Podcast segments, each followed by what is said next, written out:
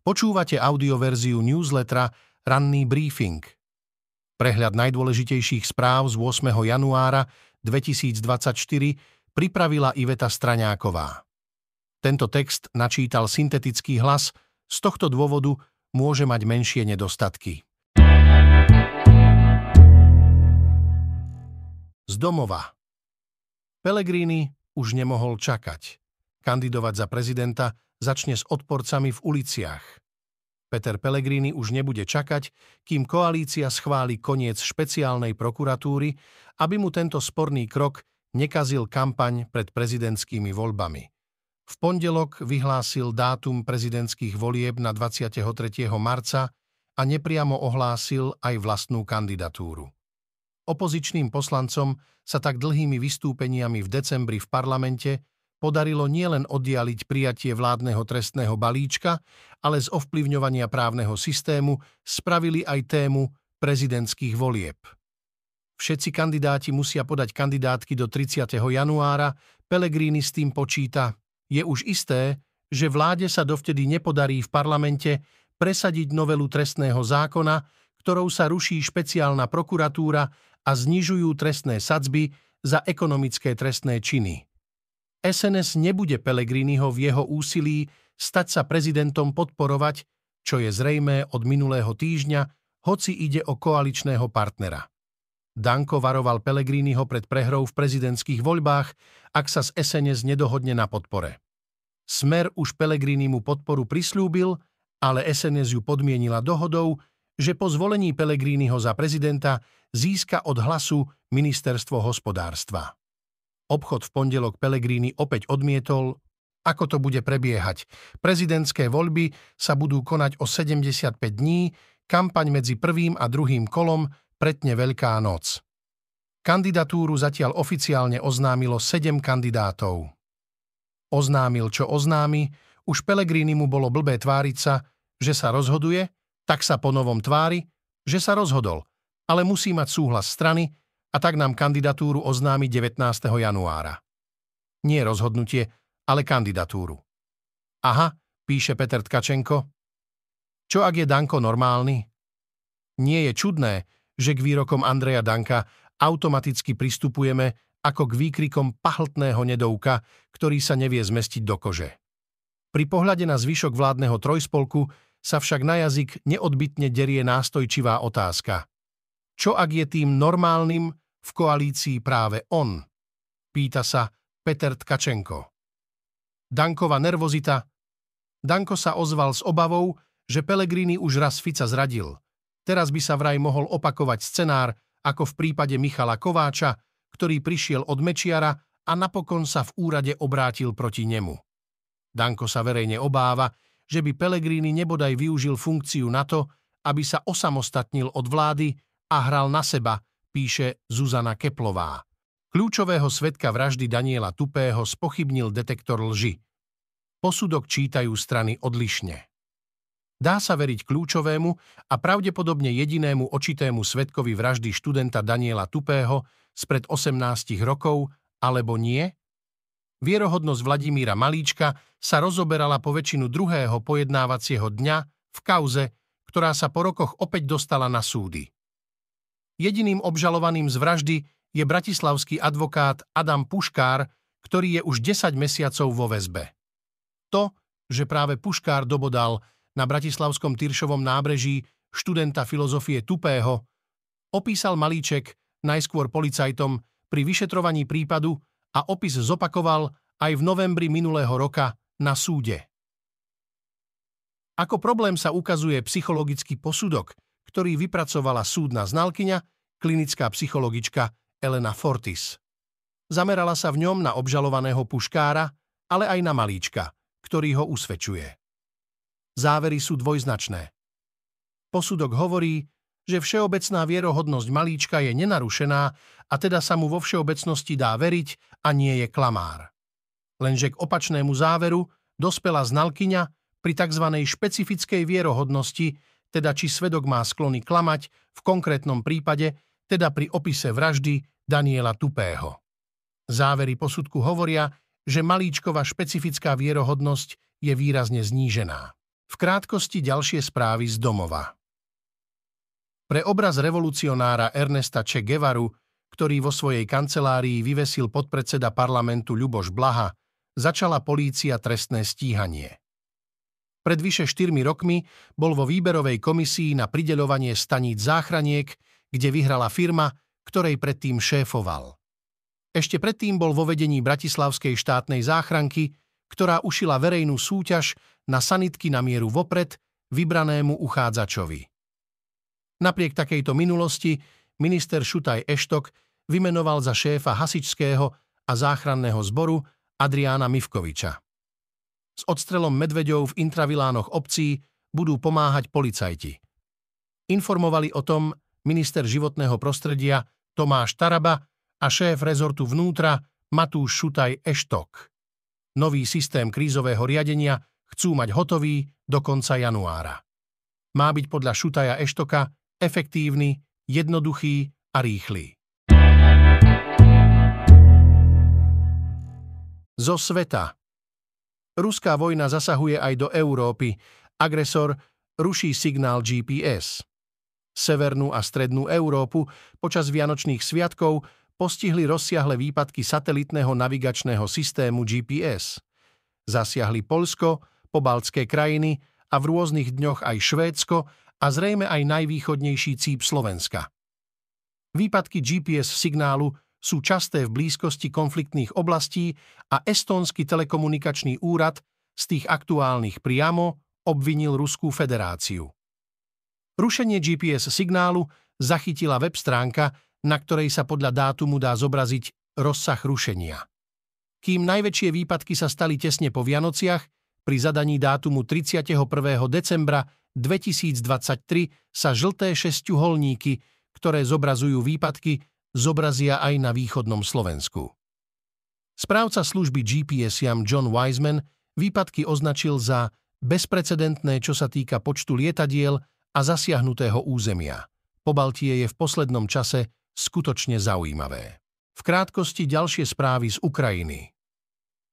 Kim a Putin sa pri spoločnom obede oslovovali súdruh a hovorili o hĺbšej spolupráci.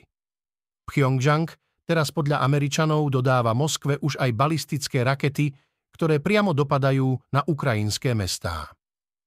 Do školy stále chodí len online. Jej priatelia sú vysídlení, jej láska je v inej krajine. V jej milovanom lese sú míny a najmenej jeden masový hrob. Kate Kobec v rozhovoroch s denníkom Washington Post opisuje život na Ukrajine. Najmenej traja ľudia zahynuli a desiatky ďalších utrpeli zranenia pri novej vlne ruských raketových útokov na území celej Ukrajiny.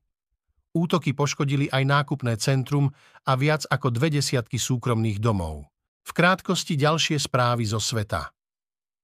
Reportéri BBC sa rozprávali s viac ako 25 bývalými členmi organizácie Synagóga, církev všetkých národov. Novinárom opísali, ako ich kresťanský pastor zneužíval a mučil. Priblížili, že ich spútaval, bičoval elektrickými káblami a odopieral im spánok. Vplyvným vojenským veliteľom z proiránskeho libanonského hnutia Hizbalách, ktorý v pondelok prišiel o život pri údajnom izraelskom dronovom útoku na juhu Libanonu bol Vysám a Tavil s krycím menom Hadž Javad. Podľa zdroja sa zabitím veliteľa Hizbaláhu zvýšili obavy z možného rozšírenia konfliktu prebiehajúceho v pásme Gázy. V otázkach a odpovediach vysvetľujeme, či je Boeing 737 bezpečný, či tragické nehody majú niečo spoločné s incidentom v Portlande a ako tento stav ovplyvní letecké cestovanie v Európe. Z ekonomiky. Dlhy, kam sa len pozrieš. Trenčianská stavebná firma skončila neslávne. Stavebná spoločnosť Protron vznikla v marci 2012 v Piešťanoch, no zakrátko sa presťahovala do Trenčína. Špecializovala sa na železobetónové mosty, železobetónové skelety pozemných stavieb, tunely v otvorených výkopoch a stavby na kľúč. Firma sa chválila tým, že má 120 členný skúsený tím, ktorý pokrýva odborné stavebné profesie, majstrov aj stavby vedúcich. Okrem Slovenska pôsobila v Česku, Nemecku, Holandsku či vo Švédsku. V Holandsku sa podielala na výstavbe podzemných garáží pod riečným kanálom. Vo Švédsku pracovala na dialničnom privádzači, v Nemecku stavala mosty. Až do roku 2021 sa zdalo, že Protron patrí medzi perspektívne slovenské firmy. Rok 2023 však neprežila a skončila v konkurze. Pri odhaľovaní jej príbehu nachádzame okrem úspechov, ktoré sú podložené číslami, aj čudný obchod či podozrenie, že k firme mal mimoriadne blízko jeden zo slovenských oligarchov napojených na vládnu stranu Smer. V krátkosti ďalšie správy z ekonomiky. Do konca minulého roka mala Arka Capital Slovakia podľa ozdravného plánu splatiť veriteľom druhú splátku dlhov vo výške 21 miliónov eur. Uhradila však len tretinu z tejto sumy, keďže firma nesplatila celú splátku, porušila tým svoj ozdravný plán a jej veritelia teraz na ňu môžu podať návrh na konkurs. Počet podvodov raketovo rastie, metódy podvodníkov sú sofistikované a podľahnúť im môže ktokoľvek. Ľudia sa najčastejšie stretávajú s falošnými bankármi, podvodmi na bazároch či investičnými podvodmi. Banka, polícia a advokát radia, čo v takom prípade robiť. Nemeckí farmári zablokovali cesty a protestujú. Začali tak týždeň demonstrácií proti vládnemu plánu zrušiť daňové úľavy na naftu používanú v polnohospodárstve. Zo športu. Na kameňoch trpeli všetci. Svitko zrýchlil a ďalší Slovák sa posunul na vedúcu priečku. V Lani bolo netradičné, keď aj veteráni púštnych súťaží hneď v prvých dvoch dňoch nechápali, čo sa deje. Chceli sa do súťaže pustiť s nasadením a bojovať o popredné priečky, miesto toho bojovali o zotrvanie v súťaži. Niektorí po pádoch a problémoch odstúpili. Organizátori zaradili etapy, ktoré posunuli latku náročnosti výrazne vyššie. Zaradili totiž etapy po kamenných poliach. Kamene robili pretekárom veľké problémy. Spôsobovali defekty, pády, poškodzovali vozidlá. Ani tento rok nie je výnimkou. Hneď prvá etapa viedla po kameňoch a pretekárov poriadne vytrápila. Okrem toho sa na nej stalo aj niekoľko nehôd a hneď v sobotu po páde skončil víťaz z prológu Toša Šarejna. Niekoľko chalanov som videl ležať vedľa trati. Hrozná špeciálka, enduro jazdcom sa to asi páčilo, ale mne tento terén vôbec nepasuje, vysáva ma. Všade boli rozhádzané kamene, kamenisté cesty. Proste šialené, opisoval prvú etapu Martin Michek na YouTube. Ja už neviem, kam to chcú posunúť. Bola to najťažšia prvá etapa, akú som zažil. Veľa lávových kameňov. Trafili ste jeden a hneď na to druhý tretí. Prdel mám úplne modrú, opisoval veterán Dakaru motocyklista David Pabiška. Po jednom páde má český pretekár odretý celý bok. Na slávnej reli štartuje už po 16 krát. Kamene výrazne poničili viacero motoriek. Po prvých dvoch dňoch mali mechanici čo robiť. Z kultúry Kruto vraždila, ale nebola vinná. Manželská nevera z Texasu viedla k historickému procesu. Obyvatelia amerického štátu Texas sa začiatkom 80. rokov stali svetkami nevýdanej justičnej udalosti. Pred ľudovú porotu sa dostala žena v domácnosti Candy Montgomeryová, ktorá vyše 40 ranami sekerov zabila svoju susedku a kamarátku Betty Gorovú. O jej prípad sa zaujímali národné médiá, pred každým pojednávaním sa musela predrať davom a sudca radšej nariadil, aby sa proces presunul do jednej z najväčších sál v budove. Chcel vyhovieť čo najväčšiemu počtu novinárov a fotografov túžiacich zdokumentovať zločin, s akým sa ešte nikdy nestretli. Aj verdikt bol dovtedy nevýdaný. Porota skonštatovala, že ju nepovažuje za nevinnú, no zároveň nemohla povedať, že by bola vinná. Keďže tento prípad výrazne poznamenal pamäť amerického národa, filmári a televízni tvorcovia sa ním už niekoľkokrát dali zlákať. Jeho poslednou reflexiou je seriál Láska a smrť, ktorý pôsobí ako pitva podhubia, kde nikto nič také nečakal, no kde sa stretli viaceré podmienky na to, aby sa to mohlo stať.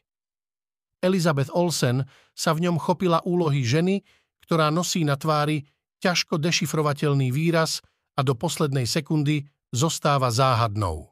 V krátkosti ďalšie správy z kultúry. Keď sa na ňu valí príliš veľa nenávisti na sociálnych sieťach, hejt premieňa na inšpiráciu. Ako keď jej po pomoci ukrajinským matkám a deťom písali výsmešné komentáre, prečo nepomáha aj africkým deťom. Zdalo sa jej to ako dobrý nápad. Herečka Kristýna Tormová sa tak na diálku stala adoptívnou mamou pre africké dievčatá.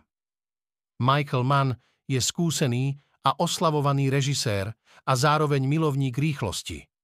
Dlho chcel nakrútiť film o inom milovníkovi rýchlosti, Enzovi Ferrarim. Urobil to až v 80 Prinášame výber filmov a seriálov, ktoré budú mať nasledujúci týždeň premiéru a zároveň budú dostupné aj cez streamovacie služby aktuálne dostupné na Slovensku. Dnes očakávame pokračovanie šiestej schôdze parlamentu. Česká polícia vyhodnotí postup pri zásahu proti Strelcovi v Prahe, pojednávanie odvolacieho súdu v kauze imunity ex-prezidenta Spojených štátov Donalda Trumpa, dnes v histórii. 9. januára 1890 sa narodil český spisovateľ, eseista, dramatik, publicista, prekladateľ a novinár Karel Čapek, známy svojimi utopicko-fantazijnými dielami románmi Válka z mloky a Bílá nemoc a drámami RUR a Viec Makropulos. Počúvali ste audioverziu ranného briefingu denníka SME.